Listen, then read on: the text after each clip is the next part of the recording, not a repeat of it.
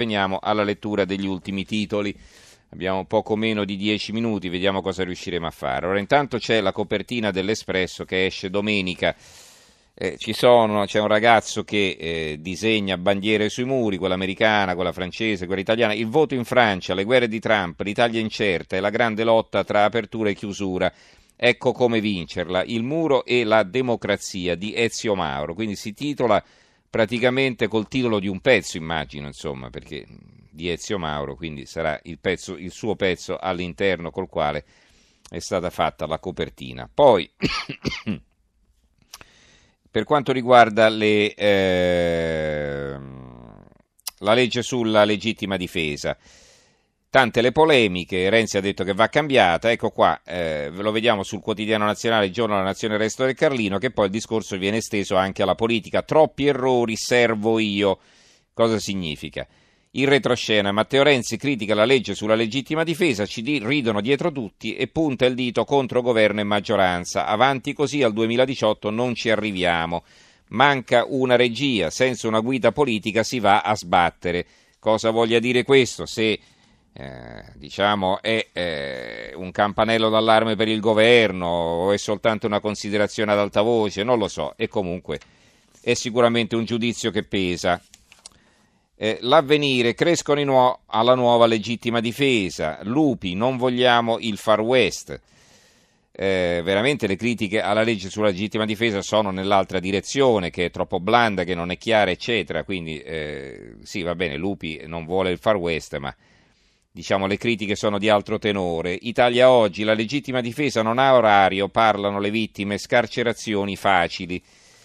Ancora, il Messaggero, l'apertura, legittima difesa, legge in bilico. Il Fatto Quotidiano, illegittima difesa, Renzi rinnega il P D e vuole peggiorarla con Berlusconi. Giustiziere della Notte, critica da sinistra ma vuole rifarla con Forza Italia. L'ex premier sconfessa il testo del fidato Ermini, parti poche o logiche, io stesso ho molti dubbi. Ora al Senato l'unica strada è l'accordo con Berlusconi che vuole una legge stile Salvini. Il Manifesto. Si vede la foto di Renzi con a fianco Alfano, spaghetti western è il titolo, tutti contro la legittima difesa targata P D, Alleanza Popolare, la A N M, cestinarla, Grasso, meno male che c'è il Senato, M D P, il Movimento Democratici Progressisti, scissionisti di, eh, del P D, eh, la boccia, a Renzi non bastano gli spari notturni ma Forza Italia e la Lega alzano il tiro. L'apertura della Verità, Renzi spara ai ladri e si ferisce. La legge sulla legittima difesa che doveva portargli i voti si è trasformata in un boomerang coperto di ridicolo, l'ex premier corre ai ripari in quel Senato che voleva abolire con il referendum, ma rischia un altro buco nell'acqua. Il Dubbio, il capo della A N M contro la legge ammazza ladri, intervista ad Eugenio Albamonte, scrivere le, così le norme è pericoloso. Il Secolo diciannove, ovvero o falso, la legittima difesa impallinata dalla congiunzione. C'è stato anche un errore di lettura nell'interpretazione e anche nella scrittura, diciamo, non solo di lettura. La Gazzetta del Mezzogiorno, spari sulla legittima difesa, Puglia, dubbi dei commercianti, allarme dei giudici, ironia degli avvocati. L'Arena di Verona, sparare ai ladri, legge in bilico, intanto decisione shock negli Stati Uniti, gli studenti della Georgia liberi di portare armi a scuola. Il Tempo, legittima difesa, P M senza colpe, parla il presidente della A N M Albamonte, anche da loro intervistato, non si sentiva il bisogno di una legge così, aumenta la discrezionalità del giudice e dunque anche il discredito per il suo operato. Il Gazzettino di Venezia, legittima difesa, tutto da rifare, licenza di sparare, crescono le polemiche.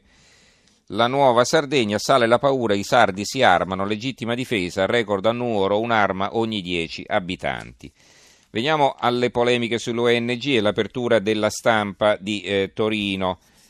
Eh, migranti, cambiano le regole, le O N G messe sotto controllo, la proposta del Parlamento al governo, la regia alla Guardia Costiera. Al largo della Sicilia la nave di Medici Senza Frontiere recupera per la prima volta solo morti. Eh, il Quotidiano Nazionale, la Guardia Costiera libica, ha ragione il P M italiano, scafisti agevolati dalle O N G. Lo dice la Guardia Costiera libica, è un'esclusiva questa del Quotidiano Nazionale. Eh, il Giornale, salvare vite conviene e il M O A S macina utili, M O A S è una delle O N G, anzi quella nel mirino dei P M come scrivono qui. Poi eh, l'avvenire ancora, la Caritas, basta processi sommari alle O N G.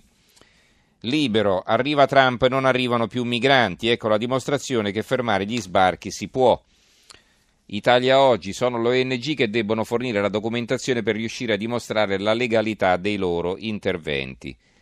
Ancora eh, il Fatto Quotidiano, O N G sospette, un bollino degli stati per quelle oneste. Il Giornale di Sicilia, affari e centri per i migranti, avvia, al via ispezione a tappeto. Dopo una retata il ministro Minniti annuncia oltre duemila controlli sulla gestione, garantire la trasparenza. Il dossier degli zero zero sette sulla tratta dei migranti, invece il titolo della verità, ricostruita con i nomi, la rete che porta prostitute e spacciatori dalla Nigeria in Italia e li sfrutta. Va bene, poi abbiamo il Secolo diciannove, O N G sotto il controllo della Guardia Costiera, pronta la proposta elaborata dal Parlamento.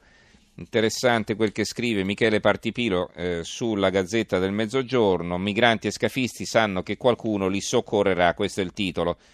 E lui parte dall'Albania, era la fine degli anni Ottanta del secolo scorso, ogni notte sulle coste pugliesi sbarcavano decine di gommoni cariche di albanesi. Il culmine fu raggiunto nel novantuno, quando la nave Vlora entrò nel porto di Bari con a bordo circa ventimila migranti, in prevalenza giovani alla ricerca di un futuro. L'Italia andò in tilt, nelle istituzioni prese corpo da una parte una linea dura rappresentata dall'allora Presidente della Repubblica Francesco Cossiga e dall'altra la linea dell'accoglienza simboleggiata dal sindaco di Bari Nicola Dalfino e dal vescovo di Molfetta Monsignor Tonino Bello. Poi eh, il pezzo gira all'interno, ma sappiamo come è andata a finire. Fu firmato un accordo tra Italia e Albania e eh, i, eh, le partenze furono bloccate in pochi giorni, in poche settimane. Ancora altri, altri titoli, l'apertura del Sole ventiquattro Ore, materie prime in caduta, torna la tensione sul greggio, ieri petrolio in recupero, la speculazione dei fondi. Un'altra notizia dagli Stati Uniti, disoccupati ai minimi da dieci anni, lavoro U S A, riparte la crescita. Speriamo che anche l'Italia riesca ad agganciarsi a questa crescita. Molto interessante Milano Finanza, incredibile Apple, incassa più riserve di Canada e Regno Unito messi insieme, un anno fa la davano per bollita, in borsa ha fatto più cinquanta per cento. Perché ne parlano? Perché c'è l'intervista al numero uno della Apple, la società più grande del mondo, settecentosettanta miliardi di dollari, e circa la metà del nostro debito pubblico, per capirci. Va bene, ci fermiamo qui allora, diamo la linea al giornale radio che sarà condotto da Giulia De Cataldo e noi ci risentiamo lunedì. Buon fine settimana a tutti.